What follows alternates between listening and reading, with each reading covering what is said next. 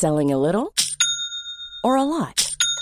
Shopify helps you do your thing however you cha-ching. Shopify is the global commerce platform that helps you sell at every stage of your business. From the launch your online shop stage to the first real life store stage, all the way to the did we just hit a million orders stage. Shopify is there to help you grow. Shopify helps you turn browsers into buyers with the internet's best converting checkout.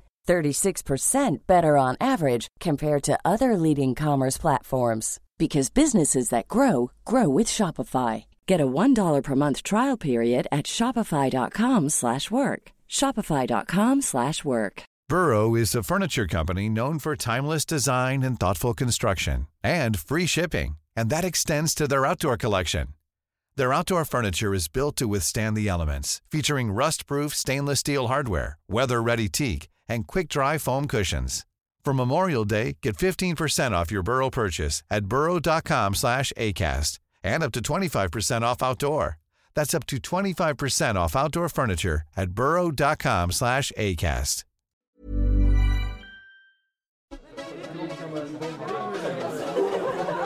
Det är tidigt 2000-tal och McDonalds Eskilstuna har personalfest.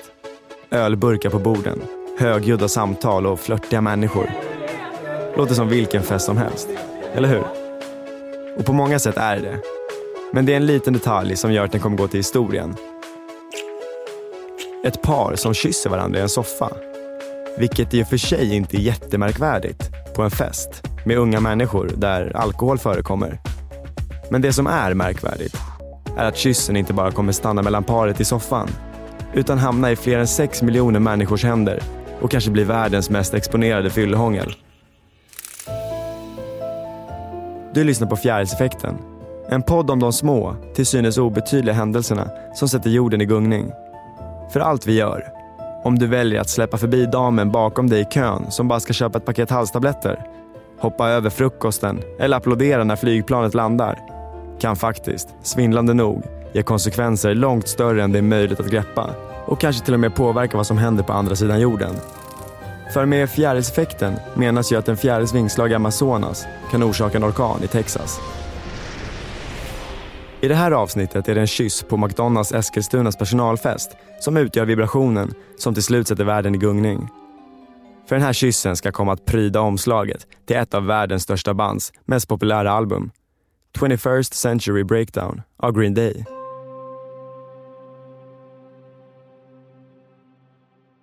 Det är något speciellt med albumomslag. Som att de är en egen konstform, där lite allt möjligt är tillåtet och vad som helst kan bli odödligt. Om tid och rum är rätt. Ibland är det bara en bild på bandmedlemmarna. Som på The Beatles omslag till Abbey Road. Där de gör något så alldagligt som att gå över ett övergångsställe av ren lathet. För att övergångsstället ligger precis utanför deras musikstudio. Ändå åker folk hit, långväga, för att gå i deras fotspår. Bara bilden är jättefin, jättevacker, men sen är ju det omslaget omgärdat med otrolig musik. Det här är Stefan Jakobsson och som grundare för skivbutiken Pet Sounds har han sett och begrundat tusentals skivomslag genom åren. Det här var väl det omslaget där det liksom spekulerades då i att Paul McCartney var verkligen död. att det här skulle vara ett begravningsfölje. Att John Lennon, han går först. Han skulle väl vara någon slags eh, begravningsentreprenör. George Harrison som har jeanskläder på sig, han var gravgrävare. Ringo kommer jag inte ihåg vad han skulle vara för någonting. Och eh, Paul McCartney går då barfota och röker en cigg. Vilket skulle också symbolisera att det där är inte den riktiga Paul McCartney. Och dessutom, på den vita folkvagnen som står parkerad där så har ju registreringsnumret LMW vilket är en förkortning för Linda McCartney Widow. Och det står också 28 IF. 28 if, alltså Paul McCartney skulle ha varit 28 år om han hade levt. Sen visar det sig att det står inte 28 if utan det står 28 1 F, alltså 281 F. Så det sprack lite grann. Men, men jag tycker det omslaget är otroligt ikoniskt. Kanske ett av de ja, topp fem av ikoniska omslag. Övergångsstället är en populär sevärdhet i London och har fått 4,5 av 5 stjärnor i betyg på Google Maps användarrecensioner. Men vad krävs egentligen för att ett omslag ska anses ikoniskt? Man kan väl säga först och främst att det är ett omslag som sticker ut lite grann i mängden från alla andra omslag. Jag menar, man, eh, man reagerar när man ser det helt enkelt. Det finns så mycket otroligt, det finns otroligt mycket skivomslag som helt intetsägande som man börjar bläddra förbi men plötsligt så kommer den där och det som är lite annorlunda är väl det som är ikoniskt. Men jag menar, en skiva blir inte ikonisk samma dag den kommer ut. Den blir ikonisk efter en tid, så att säga. Ett ikoniskt skivomslag kan ju också vara en, en, en vacker tavla, det är ett konstverk eller också har det någon slags symbolik eller någon symbol för någonting som man inte visste när skivan kom ut men det visar sig, aha, den betyder det. Liksom. Det är för mig en, ett ikoniskt skivomslag. Stefans personliga favoritomslag ser vitt skilda ut. Det kan handla om en liten molntuss på en blå himmel som på John Lennon och Yoko Onos album Live Peace in Toronto. Eller som när bandmedlemmarna i The Who kissat på en betongklump på omslaget till Who's Next. Men det finns en sak som Stefans favoritomslag har gemensamt. De gör någonting åt mig när jag ser dem. När jag tittar på omslagen så blir jag, så blir jag berörd, för jag tycker det är så vackert. Ett annat omslag som anses ikoniskt är det till Patti Smiths album Horses. Det är fullkomligt fantastiskt. Hon står och poserar lite lojt framför en vägg. Jag älskat omslaget, jag älskat skivan sedan den kom ut. Efter några år förstod jag att den som har tagit bilden heter Robert Mapplethorpe som var en bisexuell kille som Patti Smith hade ett förhållande med. Det är han som har tagit bilden. Och då tittade jag på Pattis ögon hur hon tittar på fotografen. Och det är bara, helt, det är bara kärlek mellan fotografen och Patti Smith. Det hade jag inte tänkt på de första åren. Deras vänskap och berättelsen om hur de som unga, fattiga konstnärer tar sig an 70-talets New York tillsammans ger bilden ett helt annat DNA. Sen finns det såklart exempel på albumomslag där det nästan är ofrånkomligt att det blir en hit. Som när kända konstnärer använder ytan som en duk för sina verk. Mest känt är väl kanske Andy Warhols Banan till Velvet Underground och Nico-albumet. Det är ashäftigt. Eh, jag kom på att när jag var väl kanske i 17-årsåldern så satt jag och några polare och snackade om vad, vad betyder det egentligen? Det är en helt meningslös diskussion. Vad betyder omslaget? Då var det en kompis till mig som sa, jo men jag vet. Det är, du vet, eh, jag vet inte om det är aktuellt nu, men på 60-talet så sa man så här, rök bananskal så blir du stenhög. Och att det där skulle vara liksom någon slags hyllning till att röka bananskal. Jag tror inte på det idag. Men... och sist men inte minst har vi albumomslag som skapar kontroverser och intriger. Ibland långt efter att plattan släpps. Det senaste i raden av exempel är Nirvanas omslag till albumet Nevermind från 1991. Där en bebis simmar efter en dollarsedel i en swimmingpool. För nu, 30 år senare, har Spencer Elden, alltså bebisen på omslaget som då bara var fyra månader gammal, stämt bandet för de livslånga skador bilden orsakat. Han menar att han inte gett sitt medgivande till att bilden används och att det kan röra sig om barnpornografi.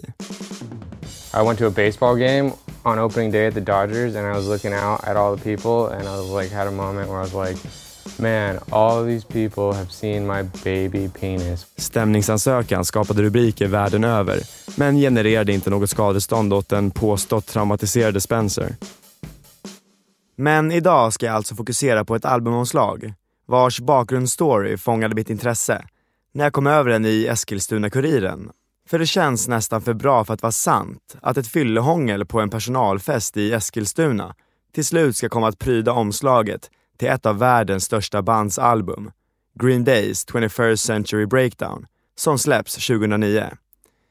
Men är den fascinerande storyn bakom omslaget tillräckligt för att det ska sälla sig till skaran av ikoniska albumomslag, såsom The Beatles, Patti Smiths och Velvet Undergrounds? Det kommer vi bli varse under det här avsnittets gång. Bilden föreställer ett ungt par i stiliserat svartvitt som kysser varandra. Tjejen har hästsvans och är huvudet kortare än killen som håller om henne som om det inte fanns någon morgondag. Och i musikvideon till albumets stora hitlåt 21 Guns ses ett par kyssas till låtens crescendo precis som de på omslaget till det här albumet som vann en Grammy för bästa rockalbum 2010 sålde en miljon exemplar i USA och mer än fyra miljoner i övriga världen. Det är början av 2000-talet och McDonalds i Eskilstuna personalfest. En av de som är på festen i den sörmländska tätorten är Andreas Sundgren som jobbar extra på McDonalds samtidigt som han studerar på Mälardalens högskola. Andreas har ofta sin kamera med sig och brukar föreviga kvällen genom att fota lite allt möjligt. Och den här festen är inget undantag. Här finns gott om saker att fota. Fyllbulten som börjat jonglera med kavaflaskorna. Den mystiska gottaren som kedjeröker på balkongen. Och den övertaggade partypinglan som utgår från att alla vill ha hotshots en gång i timmen. Allt det här är givetvis spekulationer från min sida. Men några som jag med säkerhet vet att Andreas Sundgren fastnar för är ett par som halvligger i en blå tygsoffa och håller om varandra. Mitt in i ett passionerat hångel. Andreas visar bilden för sin studiekamrat Carl Nyman idag mer känd som gatukonstnären Sixten. Han bara visade mig lite random bilder som han hade tagit. Som ser bildens potential som ett universellt kärleksmotiv. Den stack ut. Så han bestämmer sig för att göra en så kallad stencil av bilden. Det var det jag höll på med då. Jag gjorde mycket stencilgraffiti liksom. Schablon kallas det väl på svenska. Det är, alltså det är, det är egentligen bara att du skär ut bilden av vanliga skuggorna då om du gör svartvita bilder som jag gör främst enlagers stenciler och då skär man bara ut så att man får en bra kontrast och så får man en bild av det. Och snart dyker The Kiss, som den stiliserade bilden kommer att kallas, upp på väggar världen över i städer som Tokyo, New York, Berlin och Köpenhamn. När förstod du att eh, The Kiss-stencilen började få spridning? Det var ju bara jag som spred den. Så. jag förstod att den fick spridning ju mer jag reste. jag målade ju överallt där jag åkte. Så. Sen så fick de väl egna fötter när folk började plagiera den. Liksom. Men ja, nej, annars så var det väl främst jag som spred. Men det är inte som väggmålning The Kiss ska komma att få störst spridning. Nej, för år 2009 är bandet Green Day i färd att spela in sitt åttonde studioalbum och deras albumomslagsdesigner, Chris Billheimer, letar efter idéer till hur albumet, som ska heta 21st Century Breakdown, ska se ut. Och fastnar för The Kiss. De mejlade och de hade gjort en design som liknade den som jag har gjort. De visar Sixten den tilltänkta designen för albumomslaget och frågar om de får credda honom för den. Om inte så kör vi den ändå. Ja, visst. Det kan du väl göra. Den är inte lik min. Eller ja, den är lik min naturligtvis. Men den är ju helt tydligt en annan bild. När Sixten blir kontaktad av Green Day är han väl bekant med bandet sedan tidigare. Jag var ett stort fan när jag var yngre. Jag slog loss en bit av armbågen när jag stage-divade en gång. För Green Day är inte vilket band som helst. De är enorma och har varit det sedan 1994 då de slog igenom med albumet Dookie. Och där finns ju eh, hitlåtar som Longview, Basket Case och When I Come Around. Det här är journalist, tillika det inbitna Green Day-fanet, Gabriella Bergström. Jag tror personligen att hade Dookie kommit idag, typ 15 år senare, så tror jag att det fortfarande hade hållit liksom i tiden. För att så här, hur många förfester har man inte varit på när folk typ tappade till Basket Case? Just mad because you're in the rain. Well, fuck you! I hope it rains so much you all get stuck. Något som bidrar till Green Days stora genombrott 1994 är bandets spelning på Woodstockfestivalen i New York State samma år. Då de hamnade i ett lerkastningskrig med publiken. Hold on a second, I need to clean off my hands. like mud. Mudstock, som folk på plats börjar kalla festivalen för att ett ihållande regn gjort marken till ett lerkaos, är inne på sin tredje och sista dag när Green Day äntrar scenen. Festivaldeltagarna är vid det här laget trötta, lättirriterade och mottagliga för minsta lilla förolämpning. Så när Billy Joe Armstrong inleder konserten med att säga “How are you, you rich motherfuckers?” spårar det ur ganska omgående. Hey, e-, e-, everybody say shut the fuck up and we'll stop playing. Wait, one, two, three. Okay, we're gone. Goodbye och folk från publiken börjar kasta lera på dem. Mitt under en låt tröttnar Billy Joe och slutar sjunga för att istället kasta tillbaka leran mot publiken som till slut försöker storma scenen. Och i tumultet tror en säkerhetsvakt att bandets basist, Mike Dirnt, är någon från publiken så han blir påhoppad av vakten och får en tand utslagen. Right,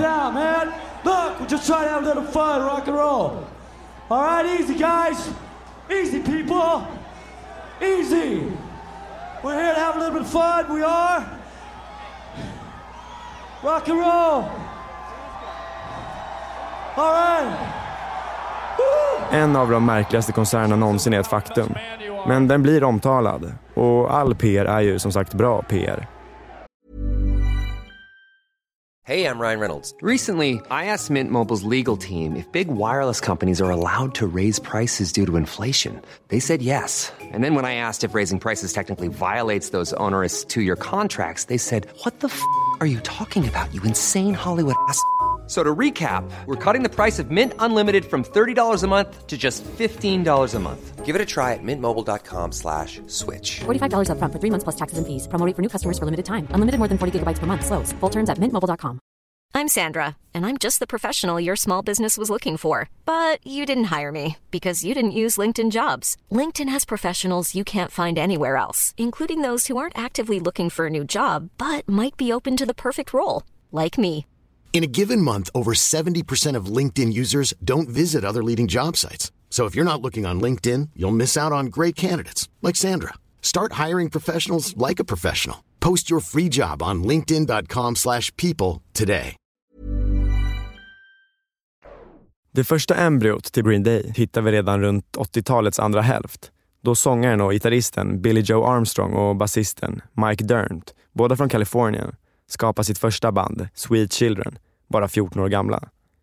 Och några år senare, i början på 90-talet, värvas Trey Cool som bandets trummis och uppsättningen är klar. Och ska bestå än idag, mer än 30 år senare. Vet du var eh, namnet Green Day kommer ifrån? Det betyder ju helt enkelt att man har en grön dag, att man sitter och röker på en hel dag. Efter Green Days genombrott 94 varvas albumsläpp med långa uppehåll. Men tio år senare, 2004, kommer ett nytt kommersiellt genombrott med albumet American Idiot som är det mest kritikerrosade av alla Green Days album. Det var väl med American Idiot som de på riktigt ändrade sitt sound och framförallt attityd. Det skapades ju i ett USA som då skickade miljoner unga amerikaner till krig i Irak och Afghanistan. Så den här gamla punktrion växte ju upp och det var nu de började kritisera etablissemanget och blev liksom högljutt politiska. American Idiot är ju en, eh, en rockopera. Så alltså, låtarna funkar ju jättebra separat men sätter man ihop dem så blir det liksom som en berättelse där olika karaktärer återkommer genom hela skivan. Och det här togs vidare och blev en musikal på Broadway bland annat med, med liksom skådespelare och hela köret och blev ju superprisat och hyllat. Efter det har bandet ett par år med blandade projekt där de bland annat gör themesången till The Simpsons Movie. Men år 2009 är det så dags att släppa albumet 21st Century Breakdown som blir bandets tredje största kommersiella album. Ja, men efter det här hyllandet och prisandet av American Idiot så känns det ju som att vad de än skulle släppa efter det så, så kommer det gå lite sämre än sist och det gjorde det ju också. Eh, men eh, 21st Century Breakdown är enligt mig i alla fall Green Days mest ambitiösa album.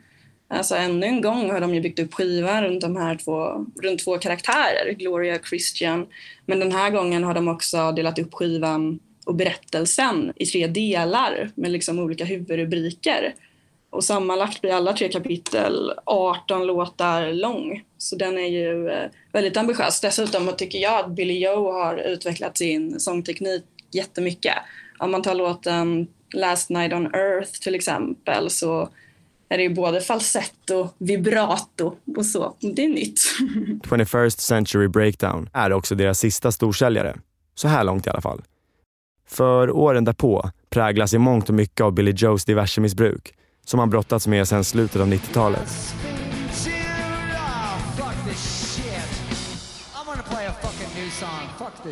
Och utförsbacken når sitt klimax år 2012 när Green Day ska uppträda på festivalen I Heart Radio. och en redigt berusad Billy Joe tappar fattningen när han får för sig att bandets speltid kortats ner till förmån för hiphopartisten Usher som ska spela efter dem. Give me a fucking break. One minute left. One minute fucking left. You're gonna give me fucking one minute? There, there, look at that fucking sign right there. One minute. Bara tre dagar efter incidenten meddelar Green Day att Billy Joe lagts in på rehab och bandet ställer in alla åtaganden den närmsta tiden. Och det var väl efter det här som de flesta förstod att oj, nu är något som inte står rätt till. För jag vet inte hur många liksom, fans som var medvetna om hans missbruk innan det här. Men han har ju berättat att livet på turné i så många år hade lett till ett alkoholmissbruk men även olika tabletter mot både ångest och sömnproblem som han mixade vilt och mycket. Liksom. Så när han vaknade morgonen efter den här I heart radio-skandalen så mindes han nästan ingenting utan frågade sin fru så här, hur illa det var. Varav hon svarade att det var väldigt illa. Um, så han ringde sin manager som sa åt honom att nu är det rehab som gäller. Men nog om Billy Joe och Green Day. Och åter till Sixten och samtalet från bandets manager. Jag hade ju föredragit om de hade frågat ja, vill du designa vårt omslag. Det hade jag naturligtvis gärna gjort. Men eh, de hade väl en designer som de har jobbat ganska mycket med. Så då fick han sitta och rita av min grej istället. Det är lite tråkigt för, för en designer att behöva plagiera. Men, ja. 2009 som musikår i övrigt är rätt märkligt. Där första platsen om mest sålda album står mellan Taylor Swift och det oväntade stjärnskottet Susan Boyle. En arbetslös ensamstående kvinna i 50-årsåldern som hamnar på andra plats i Britain's Got Talent. Finaluppträdandet, där Susan sjunger låten I dreamed a dream, slår rekord på Youtube med flest antal visningar. Men några platser bakom Taylor Swift och Susan Boyles album hittar vi Green Day och albumet 21st Century Breakdown som nu alltså pryds av de två turturduvorna från McDonalds i Eskilstunas personalfest. Jag tycker att det är ett av Green Days bättre skivomslag. Men jag tycker att det blir ett vackrare skivomslag efter att man har hört och förstått skivan. För att eh, det speglar ju precis som en film, eh, alltså innehållet i det, i och med att det faktiskt är en skiva med en berättelse i. Det är det här paret Christian och Gloria som kysser varandra medan eldfärger sprakar runt dem. Och det ska väl representera deras kärlek mitt i ett trasigt samhälle. Så att jag tycker det passar eh, väldigt bra på just det här albumet. Green Day-omslaget är det absolut största, men inte enda sammanhanget som The Kiss används i.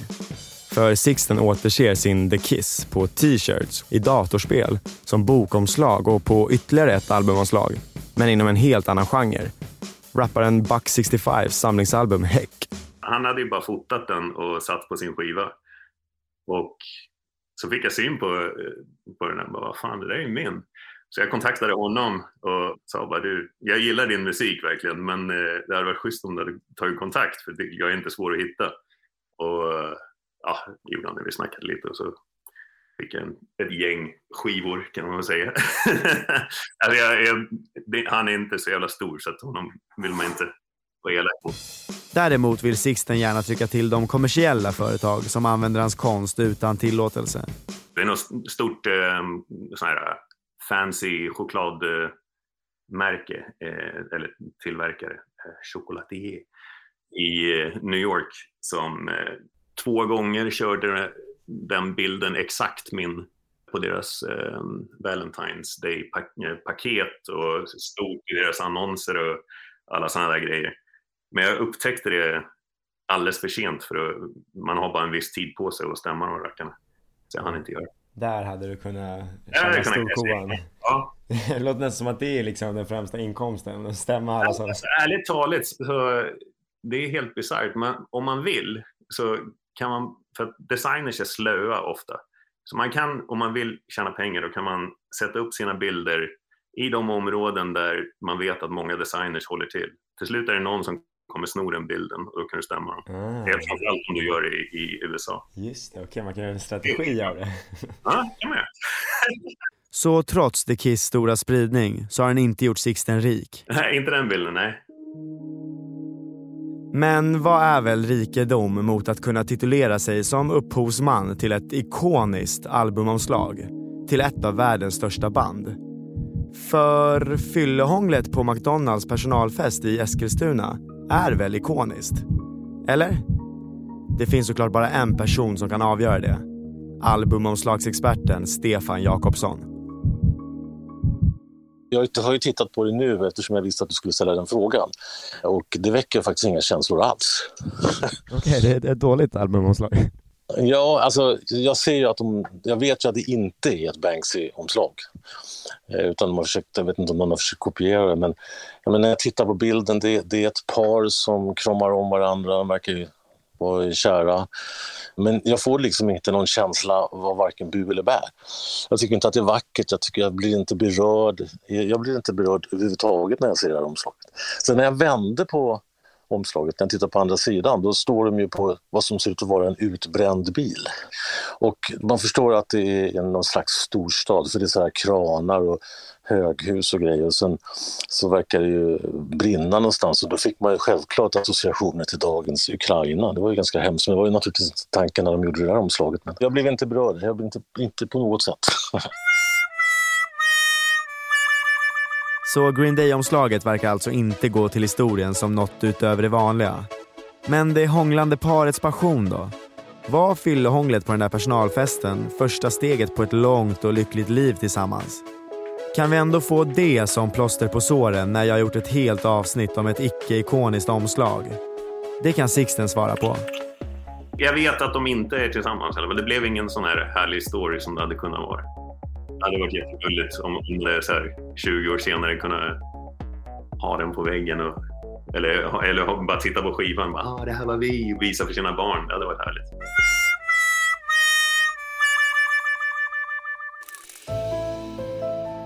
Det är väl sedan länge känt att ett fyllehångel inte nödvändigtvis kommer leda till kärlek. Men det kan ju vara bra att påminna sig om, innan du hånglar upp någon i soffan på personalfesten, att kanske är det just ert närgångna kelande som kommer förevigas och hamna i händerna på närmare 6 miljoner människor världen över. Det måste väl ändå vara definitionen av en oförglömlig kyss. Nästa vecka berättar jag om hur jullåten “Baby It's Cold Outside” trots sitt harmlösa budskap blir en bricka i spelet till att tvillingtornen rasar i 11 september-attackerna 46 år efter att låten skrivs. Prenumerera på Fjärilseffekten så dyker avsnittet upp i ditt flöde och ge gärna ett betyg i din poddapp. Det här avsnittet har producerats av Klara Wallin och spelats in på Beppo. Och jag heter Axel Hietanen Ingman.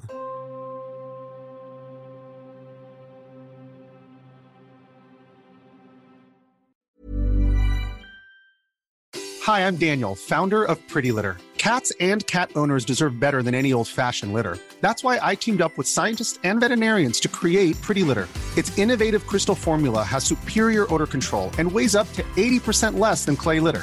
Pretty Litter even monitors health by changing colors to help detect early signs of potential illness. It's the world's smartest kitty litter. Go to prettylitter.com and use code ACAST for 20% off your first order and a free cat toy. Terms and conditions apply. See site for details. Planning for your next trip? Elevate your travel style with Quince. Quince has all the jet setting essentials you'll want for your next getaway, like European linen, premium luggage options, buttery soft Italian leather bags, and so much more. And is all priced at 50 to 80% less than similar brands. Plus, Quince only works with factories that use safe and ethical manufacturing practices.